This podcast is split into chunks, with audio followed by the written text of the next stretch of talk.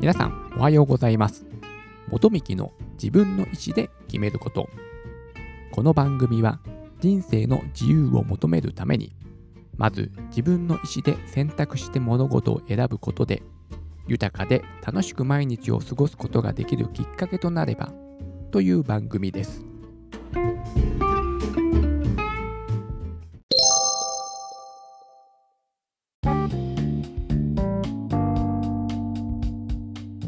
今日は福祉業界に転職した当時の思いを振り返るというお話をしたいと思います。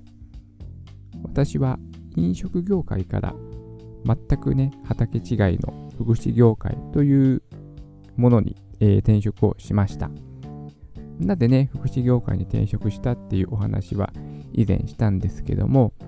まあ、ボランティア活動がきっかけですね。そこで発達障害の子供に出会ったこととあと自分でねあの飲食店を経営していたんですけども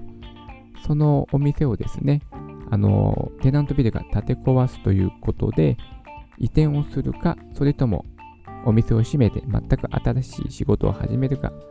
というですね選択を迫られた時に思い切ってですね違う業界の世界に飛び込んでみようと思って福祉業界の方に転職をしましたそこでですね私がその当時ねどういうね思いを抱いたのか全くね知らない世界に入ってそういうですね、まあ、これからですね、福祉業界で働こうかなとか思っている方に、まあ、実際働く人間がね、どのように思っているかとかですね、そんなお話を、えー、まあ、ね、参考になるお話になればと思っています。まずね、えーまあ、福祉業界はですね、まあ、チャンスという側面で捉えるとですね、あのすごいいっぱいあると思います。なぜかというと、あの、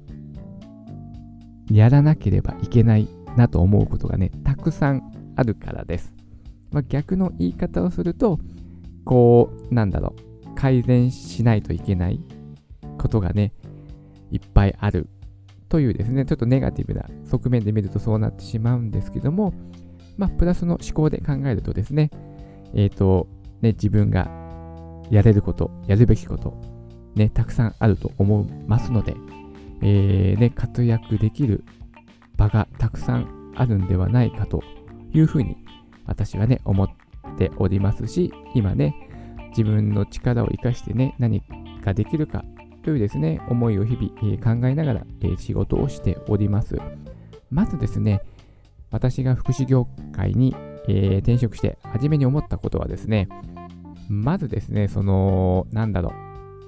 う、考え方、ものの捉え方、そういったですね、その、思考の世界が狭い。うん、偏ってるというか、その業界の人たちだけで、ななんだろうね、その長長らく続く風習といいますか、そういうものが、なんか根強くあるな、というね、思いと、あとですね、あのね、手書きが多いんですよ。すごく。これは私が関わった会社だけかもしれないですけども、まあね、あの私が、えー、と今勤めているところは放課後等デイサービスというですね、まあ、児童福祉施設の施設なんですけども、まあ、えっ、ー、と、その行政にですね、あのお金をいただいているんですよ。あの税金から、えっと、お金が支払われてるっていう業界ですので、なんて言うんでしょうね。その行政とやり取りをするので、そのね、あのー、市役所とか区役所とかありますよね。そういうとこってなかなかこうデジタル、ね、アナログな手続きばっかりじゃないですか。ね、未だになんかファックスを使ってるなんてね、ちょっと揶揄されることもありますけども、まあそういったね、ところとお付き合いをしている、ま業界ということもあるんでしょうけども、とにかくね、あの手書きが多くてね、もう私はね、なんだろう、もうね、なんでなんで手書きやめられないんですかって言ってるんですけどもね、なかなかね、変えられないっていうですね、状況もあるんですけども、とにかくですね、その、なんかね、この人たちなんか狭い世界で生きてるなというふうにですね、入った当時はね、思ってました。その、なんて言うんでしょうね、昔からこう、長くいる人の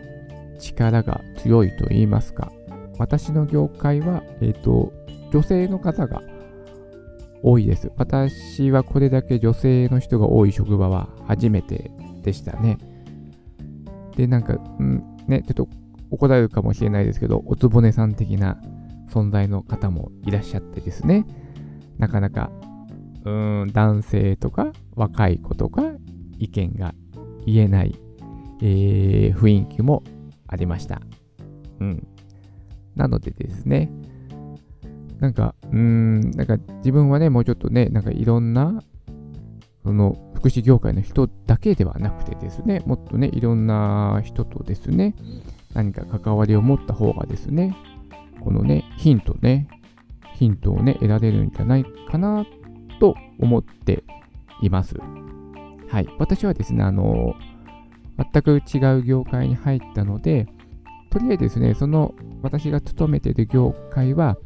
まずですね、えっ、ー、と、児童指導員というですね、認証資格があるんですけども、これはあの学校とか出ていない人たちはですね、2年間の実務経験を満たせばですね、この任用資格の要項を満たせるので、まず私はね、この資格をまあ取得するために、初めの2年間はね、勉強する期間と定めてですね、あの休日なんかはですね、セミナー行ったりとかしてですね、まあ、勉強したり、まあ、あの社外の人に会ったりとかですね、まあ、大学で研究しているせ、えー、ゼミですか、のですね、あの教授の方とか生徒さんとか、そういう方たちともですね、話を聞いたりする機会を積極的にね、設けて、いろんな人と関わってですね、このどういうふうな考えとか、ものの見方とか、まあ、知識とか、そういうことにをいっぱい触れる、えー、機会を私は設けてたりしていました。うんうん。なかなかね、えー、そうなんですよ。そうなんですよね。狭いなっていうふうに私はですね、まあ思っていました。で、次にですね、えっ、ー、と、この仕事ってその人事評価がすごいしづらいんだなというふうなことはですね、働いてみて思いました。例えば私がその以前勤めていた飲食業界というのはですね、まあその売上が数値でね、わかりますし、例えば客単価がいくら上がったとか、客数がどれぐらい増えたとか、ね、そのね、えっ、ー、と、その人数ですね。ホールに何人、キッチンが何人で合計何人のスタッフでどれだけの売り上げを作ったとか、その時間帯でどれだけの人たちで回してとかですね。いろいろとこう数値に置き換えて、まあ、評価をするものがあるんですけども、なかなかね、この福祉業界ってその数値で見ることができないんですよね。何かを売るとか、そういったサービスではないので、その、まあ、売り上げっていうものも、なんだろうな、ないというかですね、なんだろう、難しいですね。その、報酬として行政からお金をもらっていまして、で、その計算もちょっと普通の計算ではないので、いろいろサービスするものとか人員の配置とかいろいろその報酬の加算を取ったりとかですねいろいろなものを計算して最終的な売り上げがまあそうですね普通の会社で言うと売り上げというものが立つんですけどもでそれに対して個人がねどのようなまあそのまあ売上っていう言葉で統一すると売上に対して個人がどの程度の貢献をしているのかとかですね、そういう数値ではですね、ちょっと表現できない業界ですので、なかなかね、人事評価が難しいので、あのー、不満が結構多いと私は思いました。私もそういう不満も、まあ、どっちかというと持ってた方なので、なんか会社にちゃんと評価されてないなっていうね、思いはね、ありました。そして、その評価もしづらいなっていうのも、私もね、まあ、そのお店を経営した、してましたので、まあ、その評価する逆の立場に立ってみると、確かにですね、難しい。その子供をと接して、まあその支援をしていくんですけども、発達に障害を持った子供たちに対して、で、その自分が、えっと、子供たちに支援をしていくことがですね、どれだけ子供たちの発達をまあ促さることができたのかとかですね、保護者の方がまこういうことができるようになってほしいという思いに対して自分がどれだけ貢献できたのかとか子供がどれぐらいの段階まで成長できたのかとかですねそのなんだろう感覚的ではねもちろんねあ前に比べてこういうことができるようになったよねとかですね。そういった、まあ、感情という側面での評価はできるんですけども、それが何か数値とかですね、そういった何かしらの基準というものが明確にはないので、この評価がなかなか難しいということと、なかなかその日々の仕事に追われてしまっていて、その細かい記録がつけられていないということもありますので、なかなか正当な評価ができないので、なかなかその、なかなか自分を評価してもらえていないなという思いを持っている人はですね、まあ実際多くいました。うん。そして、これがね、私はすごいね、あの、私的には問題だと思っていたのが、心を病んで辞めていく人が多かったです。なかなかこう、発達に障害を持った子どもたちの支援、支援員として関わっているわけですので、その自分の気持ちの健康を保てなくなる人が私の体験ではあの今までの他の職場と比べるとすごい多くて、特に若い子、若い子が心を病んで辞めていってしまったっていう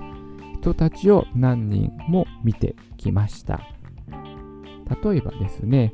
そのまあ互いとかがね、やっぱこの子たちはあるんですよ。もう何の前触れもなく突然ね、叩かれたり、つねられたり、ね、引っかかれたり、噛みつかれたり、ということがね、ああるんですよ。もうこれはよくあることなんですけども、ね、それに対して、まあ、ある程度、なんだろう、まあ、痛みに対して我慢もしないといけないし、そのやられた行為に対しても、ね、怒るんではなくて、ダメだよっていうふうに諭すというかですね、しっかり支援をしていかないといけないですよね。でも、やっぱ人として、まあそんなことされたらやっぱ嫌じゃないですか。でもなかなかその心を発散するとか、なんか整えるというか、そういうことをまあうまくできないというかですね、自分自身で、えっ、ー、と、背負い込んでしまうとかですね。まあそういうのはね、まあ、あの周りで、まあ、見え見れるので、まあ、フォローとか、まあね、そういうとこはできるんですけど、ただ見えないこととかもね、あるんですよ。例えば、えっ、とですね、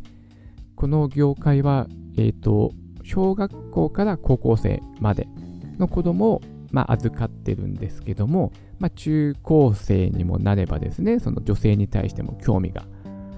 湧いてきますので、これはね、まあ普通の発達段階において正常なことですから、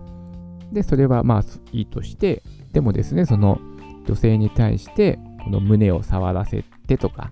そういう卑猥なことをですね、そん何年も悪びれもなく言ってしまうんですね。それがね、悪いというね、感覚もない子もいるので、でそういった、まあ、まあ、言葉で言うこともあるでしょうし、実際に触ってくるっていうこともあるので、やっぱそういった経験をしてると、やっぱ若い子はまだそういうことに慣れてないというかですね、経験も浅いので、まましてはね、そこが、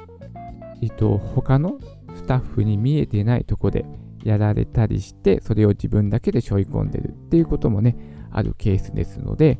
そうしてしまうと、自分のね、心を病んでしまって、それが積もり積もって、自分が病んでしまい、行き過ぎてしまうと、うつうつになってしまう人もね、いました。なのでですね、私は、すごいね、それはね、あの、とても良くないね、環境だなと思ってます。ね、せっかくね、その子供たちをね、支援したいっていうですね、志を持って、ね、福祉業界に入ってきてくれた人たちがですね、自分たちが心を病んでしまって、えー、仕事場から去ってしまうというのはですね、とてもね、不幸なことだと私は思ってまして、今ではですね、まあ、こういったことにもですね、その働いている人の心のケアとかですね、そういった職場環境を良くするための仕事がしたいというですね、えっと、考えも社長に伝えています。まあ、そういった仕事も今後はね、より深く、まあ、働いている人のサポートなんかもですね、まあ、できる仕事もしたいなと思って、えっ、と、今仕事をしてます。はい。今日はですね、その、まあ、福祉業界に私が何年前だら ?3 年、4年？前に どんぐらいだ？あの転職をしたんですけども、まあ、全くね、飲食業から全く畑違いの業界に来たので、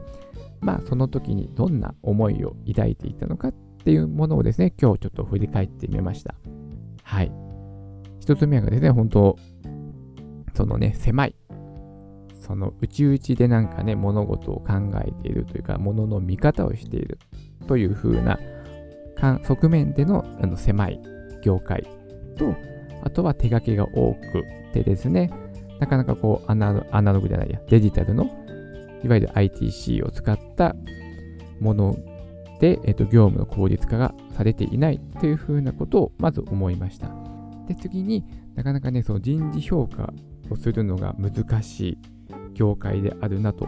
思ってますし、自分もね、なかなか評価されないなという思いもあったし、そういったね、えっと、ことをね、思っている人たちもやっぱりね、多かったです。うん。で、最後は、そのね、本当にね、心を、自分自身が心を病んでしまって、職場を去ってしまった人たちを多く見ました。なかなかね、福祉業界というのはですね、えっ、ー、と、本当に大変です。大変なんですけども、まあね、福祉業界と一言に言ってもですね、すごい幅が広いので、私はね、あの発達に障害を持った子どもたちが放課後に通ってくる放課後等デイサービスというですね、福祉施設に働いている身として、今日はね、お話をさせていただきました。あのですね、なんだろう、この業界をね、よくしたいとかですね、そういう人たちがどんどんね、この業界に足を踏み入れてくれることを私はですね、願っておりますので、ちょっとネガティブな話が多かったかな、今日は。ね、そんな感じになってしまいましたが、ね、私がね、それでもやめないというのはですね、やっぱりね、その子供たちと触れ合うことがね、単純に楽しい、好き、大好き、ね、っていうこともありますけども、この業界をね、良くしたいというね、思いももちろんあります。で、これからもですね、どんどんそういった行動を起こしていきたいと思っておりますので、ね、